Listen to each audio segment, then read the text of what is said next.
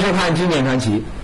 前不久热播的新《西游记》呢，想必不少观众都看了啊。孙悟空大闹天宫这关以后啊，太上老君把他关进了八卦炉，想用三味真火把这孙猴子化成灰。没想到呢，七七四十九天之后，除了烧掉了一身头毛，孙悟空不但没死，反倒练就了火眼金睛。被网友们戏称为《阿凡达》和《伏地魔》的无敌孙悟空，还一棒子打开了八卦炉，弄得这炉子里面的三味真火也从天上掉了不少银子。哎，这掉到人间的三位英雄呢，除了火焰山，《西游记》里呢后来呢就再也没提过。按民间的说法，这些从天而降的火星，那就成了天火，在人间那是来无踪，去无影。说着就着，说灭就灭，比鬼火还吓人。以前呢，呃，我一直把这个当传说，可最近呢，却有人说，传说中的天火还真的就在他们那儿现身了。怎么回事呢？听故事。今天故事的主人公就是这位，啊，重庆晚报的记者彭瑜。前几天呢。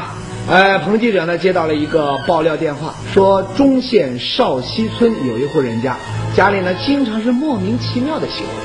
这火呢不但来的是无缘无故，而且被烧着的还尽是一些不容易着火的东西。毛巾放到缸里面，水浸湿过后，然后它就能够燃起来。还有扫把也能够燃起来，楼上楼下都燃，都燃。他如果你去刻意去点，又点不燃。特意去点都点不着的东西啊，在没有人啊、没有火源的情况下，就自己烧了起来。哎，这事儿要是真的，那可是大新闻，当然不能错过。所以，按爆料人提供的地址，彭宇很快就找到了邵溪村的这户人家。这户人家的房子呢，远远的看过去，村里大多数的房子都一样，是一栋两层楼的土屋。可等走近了，才发现屋里屋外到处都是令人触目惊心的经历过火灾的痕迹。还没有进屋啊，然后就是看到他家里的衣服、衣物啊、粮食啊、床被啊全部搬出来了啊。然后首先看到的就是他的家的猪圈，猪圈都完全是烧了一废墟，木头啊黑的黑的，猪圈几乎不存在，就是剩下石头。看来爆料人没说假话。这户人家的确是发生过火灾，有戏。哎，这时呢，屋子的主人六十多岁的樊婆婆呀，刚好就走了出来。一见记者，樊婆婆就说了：“没错，家里这些天确实是火灾不断，自己呢都快被给吓疯了。原来，樊婆婆家其他的人呢都出去打工了，啊，就她和十岁的这孙女儿两个人住在老屋。十天前，她和往常一样，正在家里面干活呢。”中午的时候，他突然就闻到了一股东西烧焦了的味道。抬头一看，哎呀，不不得了！堆在院子里的干树枝，不知怎么就着火了。我过来，他们都在那里，在草把子都卸了，他都淋湿了。一天到都赶忙都都抬起去抓了，跟他们抓起去连。火很快就被樊婆婆手忙脚乱的给浇灭了，可她心里面却纳闷了。你说这堆树枝已经在这院子里面堆了好几个月了，你一直好好的，啊边上也没有任何的火源，它怎么就烧起来了？不过转念一想，最近几天啊天气那是热的不行啊，都说这个天干物燥，这树枝呢一直在太阳底下晒着，温度太高了啊，自己烧起来那也说不定。讲到这儿啊，这樊婆婆松了口气，她把这个烧剩下的树枝收拾了一下，特意就放到了阴凉的地方，心想。这下总不会再出什么纰漏了吧？第二天，樊伯伯打算出门办点事儿，可是呢，刚走出家门没多久，就听见孙女儿在背后大喊：“奶奶，快回来，家里头又着火了！”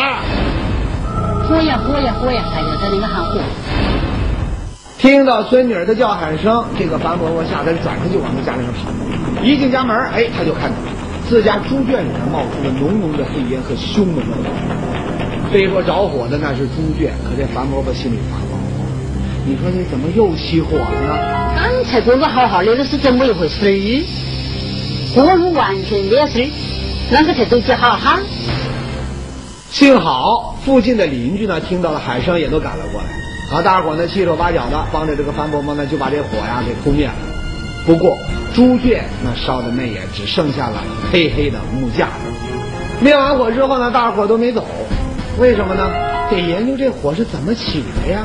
你要知道，樊家的猪圈呢，那是用木头和这石头搭起来的，里面呢也没啥东西。一般情况下呢，那根本就烧不起来。这火来的也太莫名其妙了。那有人就猜了，会不会是哪家的孩子顽皮，往里面扔了一个炮仗什么的？哎，正议论着呢，樊婆婆就把头一天院子里面干树枝着火的事儿呢说了出来。这下村民们那就更奇怪了。可议论了半天，也没谁能够说出个子丑寅卯。没办法，大家呢只好提醒樊婆婆啊，千万要提高警惕，没事啊到处多检查几遍，可别再着火了。这边呢，大家正嘱咐着呢，谁也没想到，那边第三把火又烧起来了。这次起火的地方，那是在樊婆婆家门口的竹林子里。那个竹子啊，都抱得蹦蹦的，那个山呐，它那火候是那个山，第一条山。还好大伙都在，又是一阵手忙脚乱，这竹林子里的火总算是给扑灭了。和前两次一样，起火的原因还是找不着。两天之内的三把大火烧的樊婆婆心里那叫一个害怕呀！你说我这是招谁惹谁了呀？这家里怎么就火灾不断呢？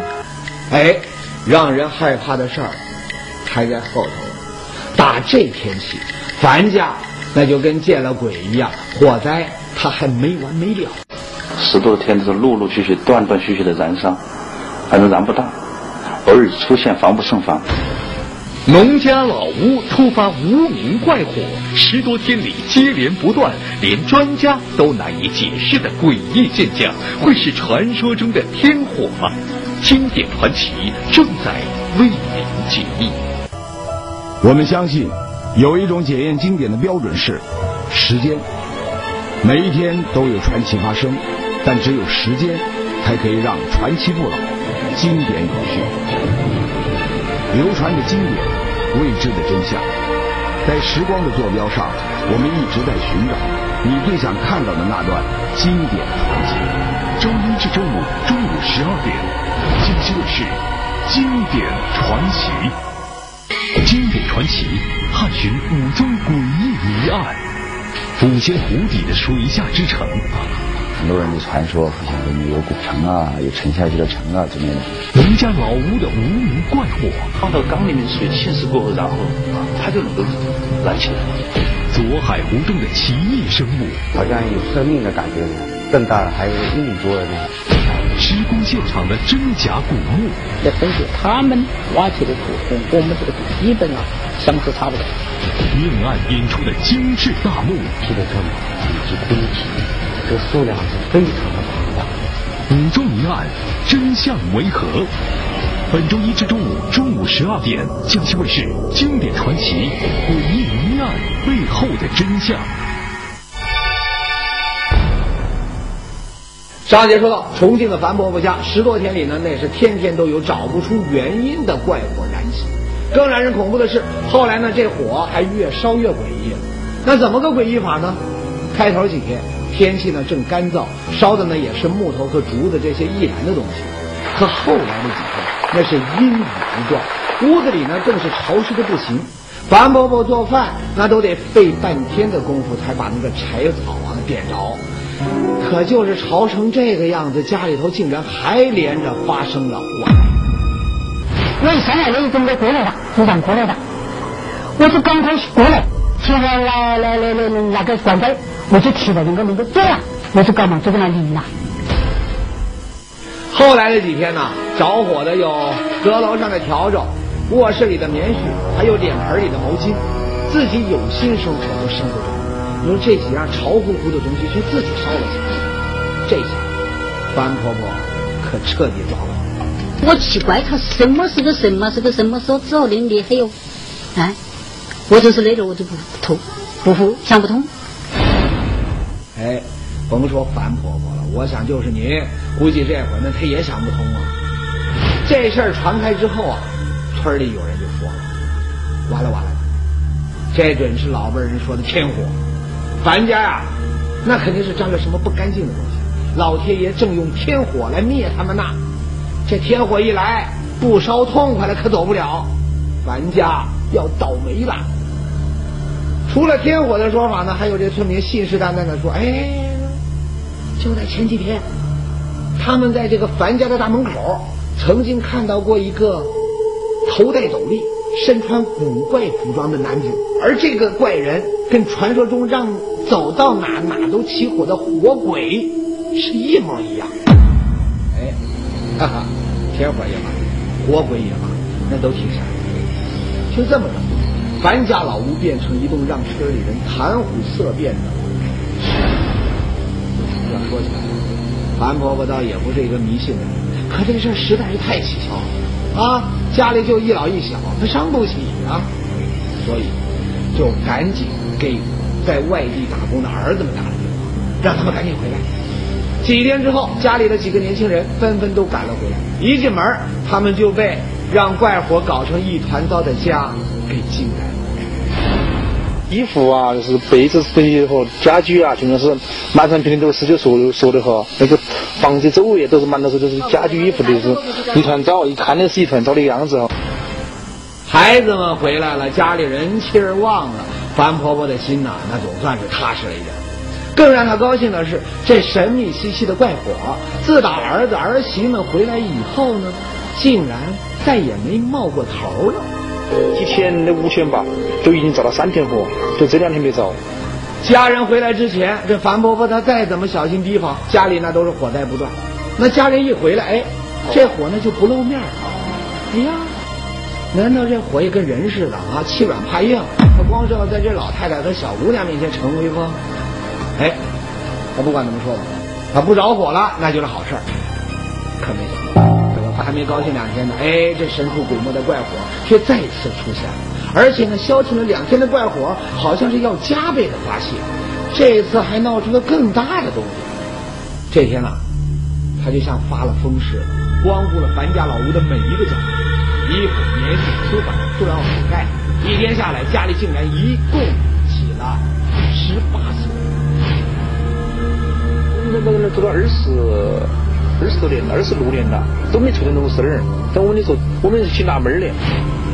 说就吃不下去饭了，那垃圾灯。一天十八次起火，把这樊家人折腾的那是焦头烂额。不幸中的万幸是，火灾虽然频繁，但全是小火，啊，造成的经济损失呢，那都不大。那为了避免更大的损失，樊家人把家里值点钱的东西都搬到了房子外面的空地上，啊，全家人分成两班。白天一班，晚上一班，轮流看守。啊，反正提心吊胆的，就别提多遭罪了。我们家现在是可以用这说，这说人心惶惶那种感觉。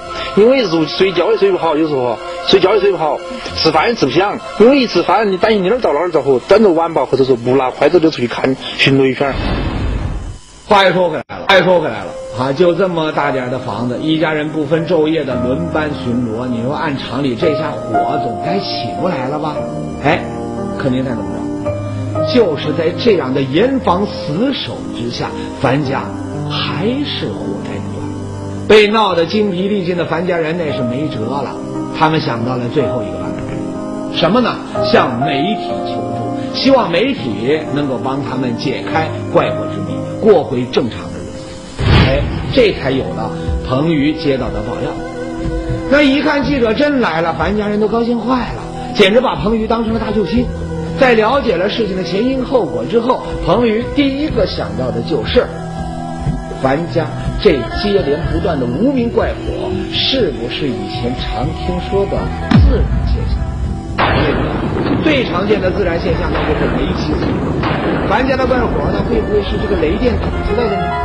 所以他马上查了一下前段时间的这个天气状况，一查呀，前些天虽然天上有雨，但是根本就没打过雷，所以雷击的这种可能性呢，首先就被排除了。那还有什么原因呢？哎，彭宇又想到了第二种可能，什么呢？易燃气体。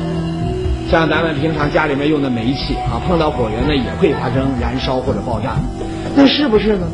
一问，咱家烧的是柴火啊，压根就没有煤气、液化气之类的东西，所以呢，这种可能性哎也被。当然，自燃呢，还有一种情况啊，就是一些可燃物在没有外来火源的情况下，靠自身的热量或者是外来的热量，那么起火燃烧的现象。比如干草堆在太阳底下自燃。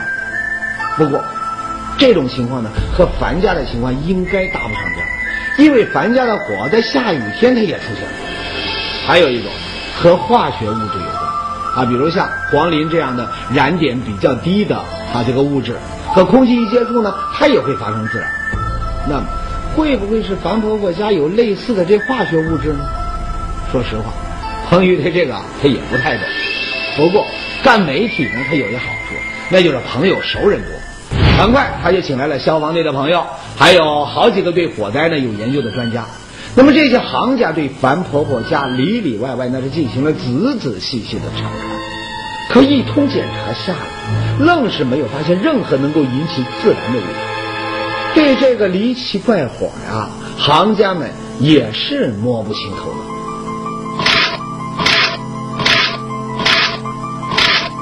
当樊伯伯听说连城里的专家都摸不清这怪火的门道的时候，哎呦，心里那个绝望啊！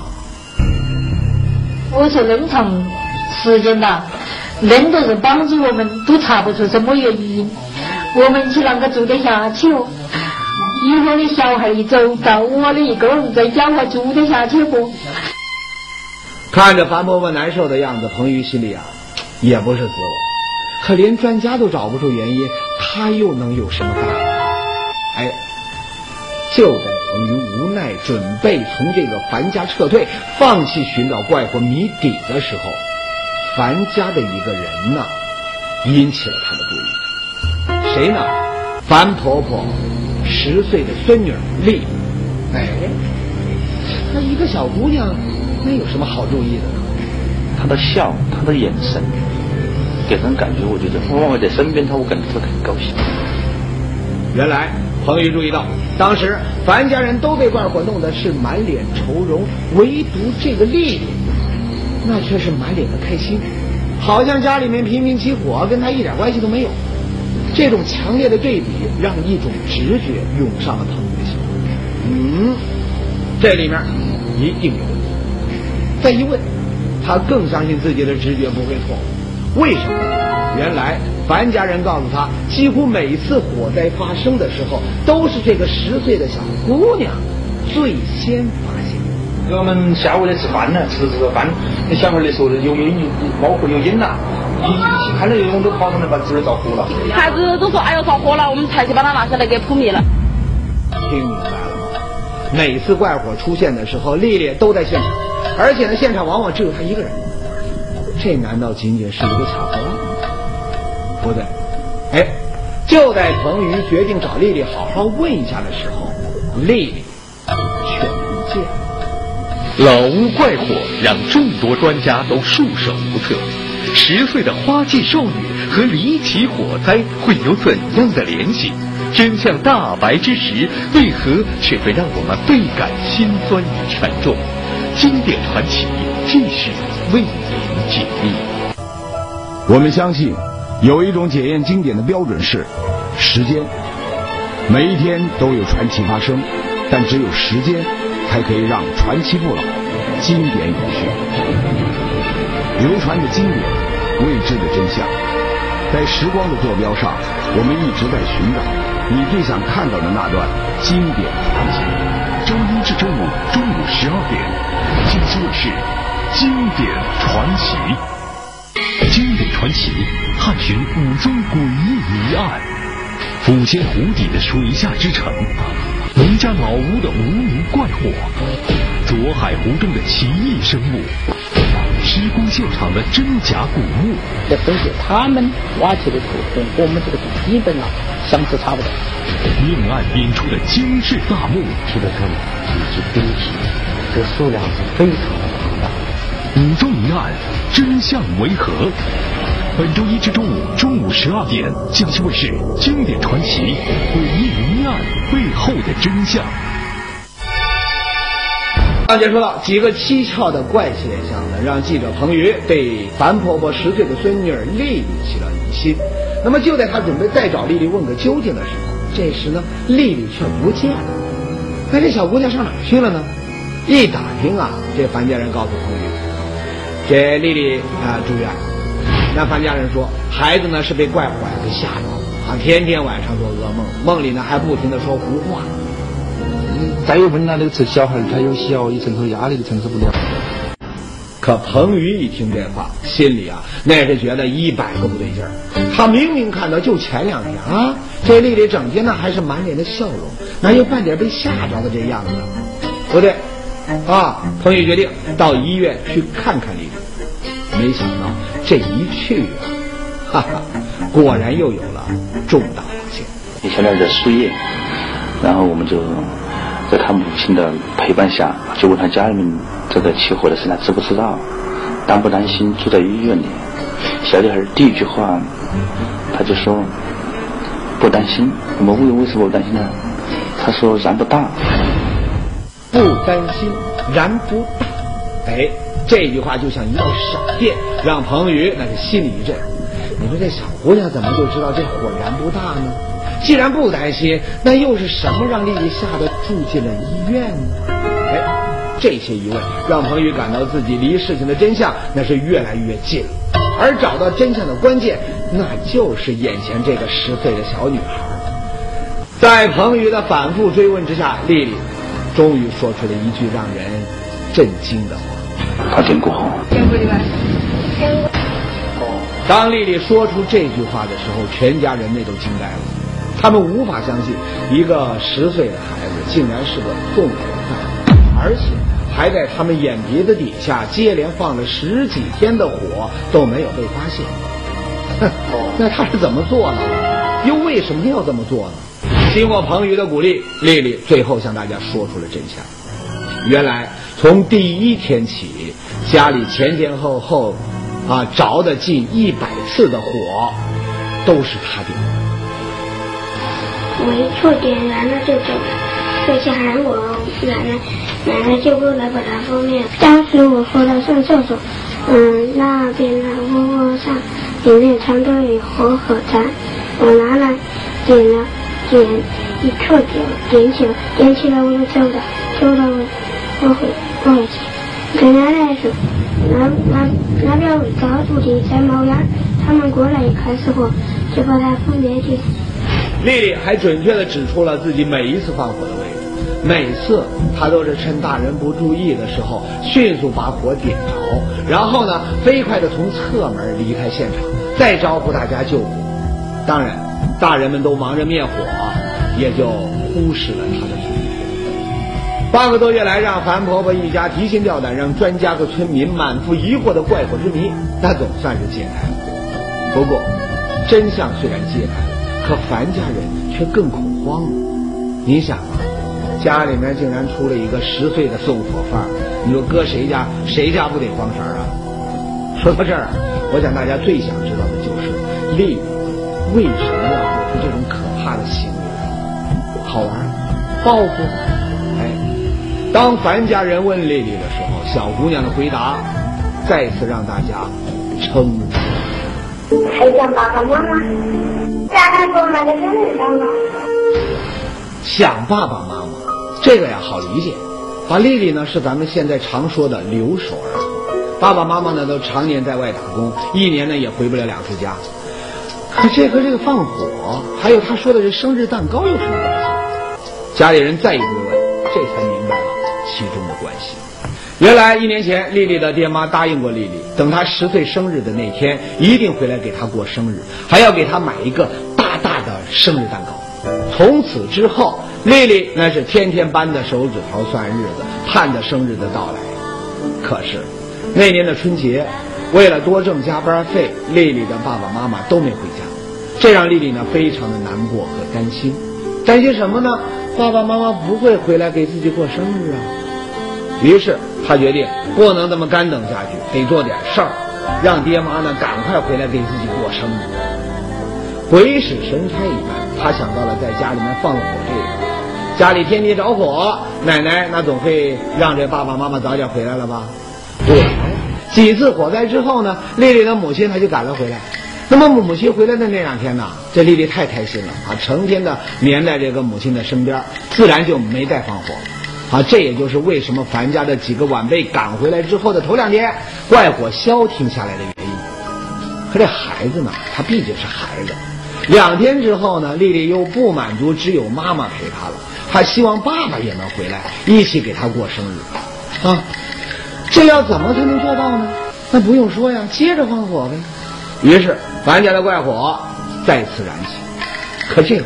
爸爸非但没回来，妈妈呢还因为天天忙着值班防火，很少陪丽丽了。那么就在丽丽生日那一天，她伤心的发现，妈妈连自己的生日都给忘了。至于那个承诺过的大蛋糕，那更是没影。感觉受了欺骗的丽丽非常的愤怒，在这种愤怒的驱使下，他做了更加疯狂的事情，那就是一天之内在家里放了十八次。我上哪找要烟火气？经常放几次？十八次。再后来呢？怪火引来了警察、专家和媒体记者。那么这些陌生人的到来，给丽丽造成了很大的压力。她既对母亲的失信感到失望，又害怕大人们查出真相，最后就吓得生命不愿了。事情呢就是这样。得知女儿放火的原因之后啊，丽丽的母亲懵了。她没想到自己当初许下的诺言，女儿竟然会这么在意。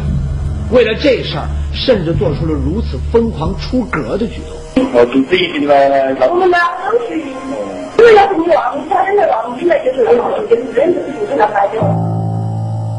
一个才十岁的孩子，为了达到自己的目的不择手段，你说这以后还怎么办？母亲是越想越害怕。幸好彭宇帮人帮到底，给他找到了一个心理专家。那么听了母亲的哭诉，心理医生说呀，啊，丽丽做出这么可怕的举动，的确可能是心理上出了问题，不过也没做妈的想象的那么糟糕。三哥只是一个借口，哎，只是一个主要的借口，实际上潜在的意思，他是很希望父母这样的关心他。心理医生还说，这种对父母关爱的渴望，成了深埋在孩子内心的火苗。爹妈的忽略和失信，让这孩子心里的火苗成了邪火。而要想灭这个心火，那就得让孩子明白，爸妈心里头是惦记着他的，是爱着他的。特别是不能忽悠孩子。如果你跟他许诺了以后，那么你就得兑现。因为孩子他非常在乎父亲的、父母的语言。几个月之后，在丽丽十一岁生日的那天，爸爸妈妈把女儿接到了身边，实现了他们给女儿许下的承诺。全家人一起给丽丽过了生日，还让女儿呢吃到了她梦寐以求的又大又漂亮的生日蛋糕。我问他，我说你吃的蛋糕了吗？他吃了。他说我感觉他很幸福的感觉。回来之后呢，明显的也比上学期好像要努力了很多，嗯，也很活泼。如今的丽丽呢，还和奶奶一起住在家里。不过呢，每个星期她都能接到父母打来的长途电话，接到父母的关心和问候。说到这儿呢，故事结束了。不过呢，宏宇觉得今天的故事呢，给电视机前做家长的观众，特别是那些长期不在孩子身边的父母，那算提了个醒：求生存、忙事业都没错，可是再怎么忙，也不能忘了向孩子表达父母的关爱。因为这对孩子的健康成长实在是太重要。